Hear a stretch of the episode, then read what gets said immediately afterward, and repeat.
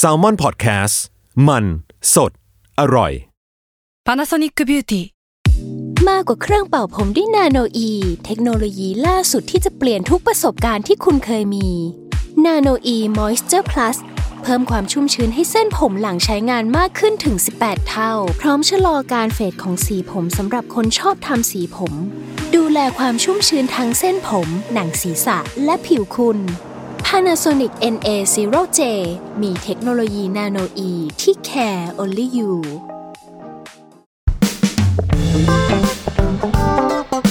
Final Revise สองโฆษณาจบ แต่ไอเดียยังไม่จบ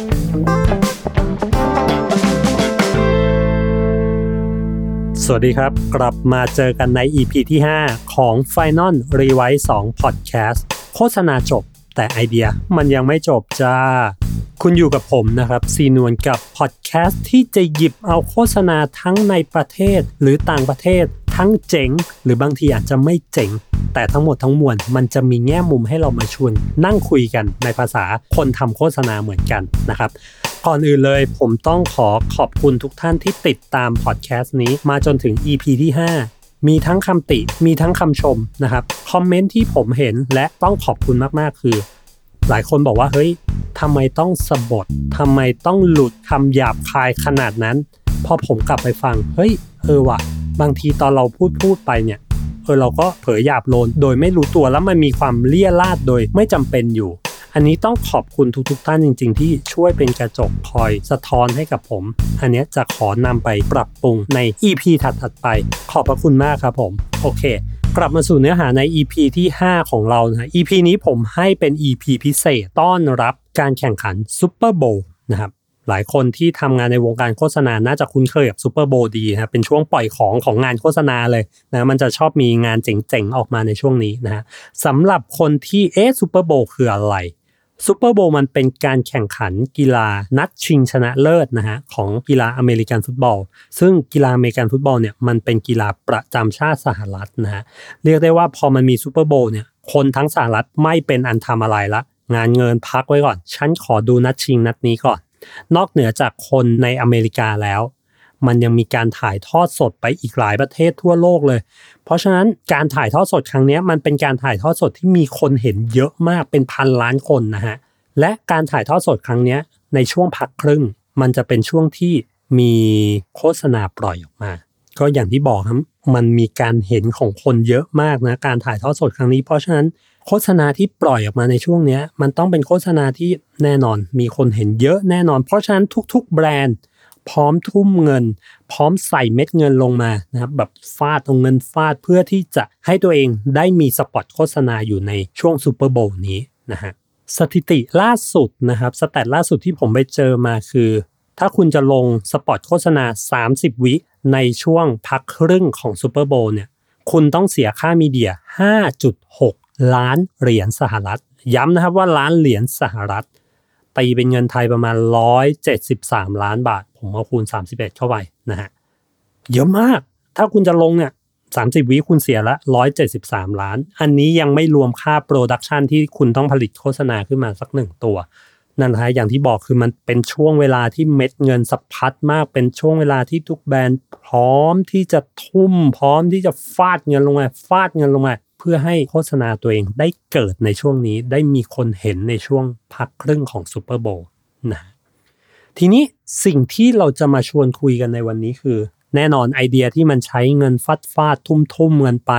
มีเงินทำได้ ผมว่ามันมันเป็นเรื่องปกติแหละมันคือมันนี่ไอเดีย มีเงินเยอะก็ทำได้แน่นอนนะฮะแต่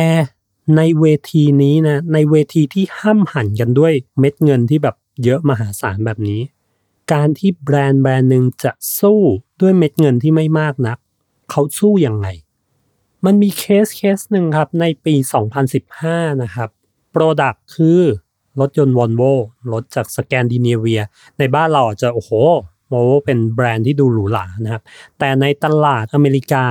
วอลโวเป็นแบรนด์ที่อาจจะไม่ได้แบบ ใหญ่มาก ไม่ได้มีเม็ดเงินพร้อมที่จะทุ่มลงมาสู้กับชาวบ้านเขามาก ในตลาดเจ้าตลาดก็จะเป็นพวก Toyota Chevrolet Ford อะไรพวกนี้นะครับอย่างที่เรารู้นะครับแบรนด์รถยนต์เป็นประเภทของแบรนด์ที่พร้อมทุ่มเงินในการทำโฆษณาอยู่แล้ว แล้ววอลโวต้องมาสู้บนเวที Super Bowl ที่ทุกคนโอ้โห พร้อมทุ่มทั้งงบ media งบ production นะโอ้โหฟู่ฟ่ามาก เขาสู้ยังไง ชื่องานของ Volvo ตัวนี้คือ Volvo Interception ถ้าใครเล่นอเมริกันฟุตบอล จะรู้ว่าเฮ้ยเขาเล่นคำด้วยนะคำว่า intercept มันเป็นภาษาอเมริกันฟุตบอลคือ ในขณะที่ฝ่ายบุกบุกมาคว้างลูกมา ฝ่ายรับดันขโมยลูกได้ แล้วก็เปลี่ยนการบุกนะฮะมีการเล่นคำด้วยนะ สิ่งที่ Volvo เขาทำนะครับในในแคมเปญครั้งนี้คือ เขาไม่ทำหนังโฆษณาเลย รู้แล้วว่าแบบ ถ้าจะทำนี่สู้ไม่ไหวแน่นอนนะปีนั้นรู้สึกว่างบประมาณในการลงมีเดีย 30 วินาทีเนี่ยอยู่ที่ 4 ล้านเหรียญสหรัฐวอลโวไม่สู้วอลโวไม่ทำหนัง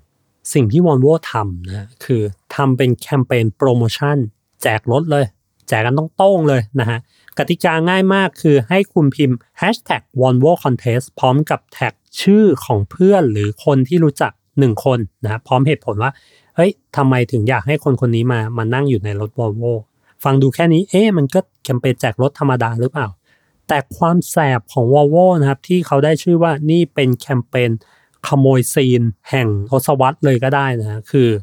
Volvo เขาออกมาอีกหนึ่งกฎนะฮะคือคุณจะทวีตข้อความร่วมเล่นเกมนี้ได้ ก็ต่อมเมื่อมันมีโฆษณารถของยี่ห้ออื่นโผล่ขึ้นมาบนหน้าจอทีวี อย่างเช่น ถ้าเราดูดูอยู่โฆษณาช็อกโกแลตเอ้ยยังไม่ได้ ยาสระผมเอ้ยยังไม่ได้ แต่ถ้ามีโฆษณารถโผล่มาเมื่อไหร่ปุ๊บสมมุติเป็นโตโยต้านะโตโยต้าโผล่มาปุ๊บ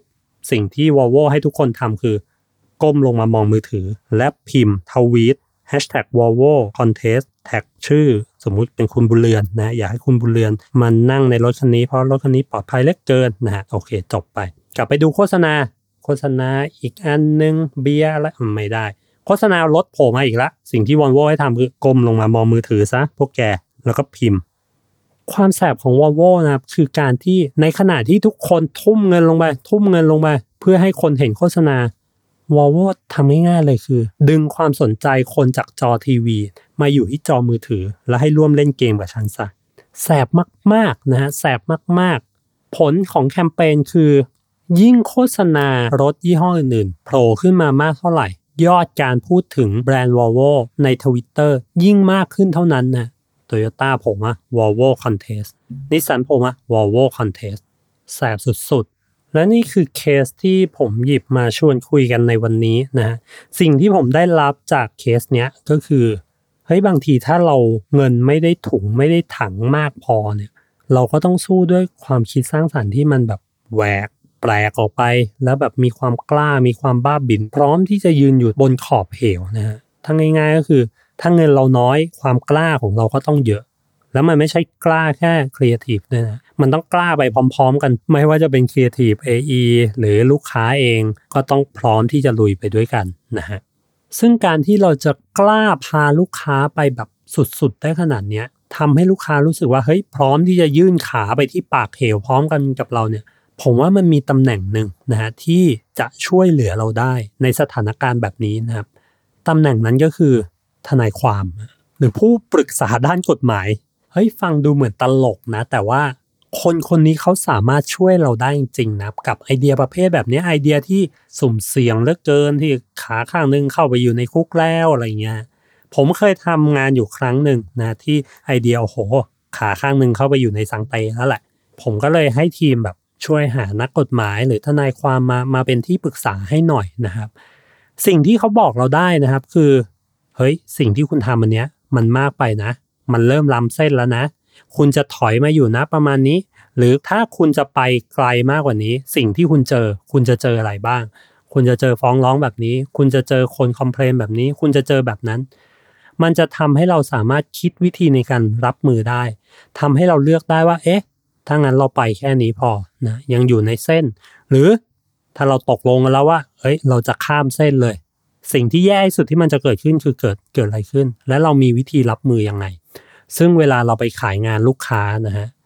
ลูกค้าแน่นอนพอเราเล่าไอเดียอะไรที่มันแบบมีความสุ่มเสี่ยงเหลือเกินเนี่ยลูกค้าก็จะมีความกังวลนะแต่ถ้าเราตอบความกังวลของลูกค้านั้นได้เนี่ยมันก็จะทำให้ไอเดียเนี้ยแข็งแรงขึ้นมา โอเคครับไอเดียที่ผมเล่าไปมันอาจจะเกิดสถานการณ์แบบนี้แบบนี้แบบนี้แบบนี้ขึ้นนะ แต่ว่าเราเตรียมการไว้แล้ว โดยเราจะทำแบบนี้แบบนี้แบบนี้แบบนี้ นั่นทำให้ไอเดียเนี้ยไอเดียกล้าบ้าบินบ้าบินของเราเนี่ยมันมันไปรอดได้จนถึงขั้นตอน production จนถึงการ launch ออกมาจริง ๆนะครับ และนี่แหละครับเป็นผู้เล่นที่สำคัญมาก ๆ ในการคิดหรือจะผลิตไอเดียที่กล้าๆนะฮะ ก็วันนี้เคสที่เราหยิบยกขึ้นมานะครับในสถานการณ์ Super Bowl แบบนี้ก็คือ ถ้าเงินเราสู้ไม่ไหว เงินเราน้อย ความกล้าของโฆษณาชิ้นนั้น ของเคียร์ทีฟทีมนั้น ของลูกค้าเจ้านั้น ต้องเยอะพอ เงินน้อย ความกล้าต้องเยอะ 2 คือ เราจะกล้าได้อย่างปลอดภัย ถ้าเรามีตัวช่วยนะนั่นก็คือที่ปรึกษาด้านกฎหมาย หรือใครสักคนหนึ่งที่จะมาให้คำแนะนำเราได้ว่าเฮ้ยคุณจะเจออะไรบ้าง หลังจากที่คุณปล่อยไอเดียนี้ไปทำให้เราสามารถวางแผนต่อก่อนอย่างมันได้ และนี่คือ EP ที่5นะครับของ Final Rewise 2 Podcast ครับผม กลับมาเจอกันใน EP หน้ามีเรื่องอะไรมาชวนคุยกัน เดี๋ยวรอฟังกันครับผม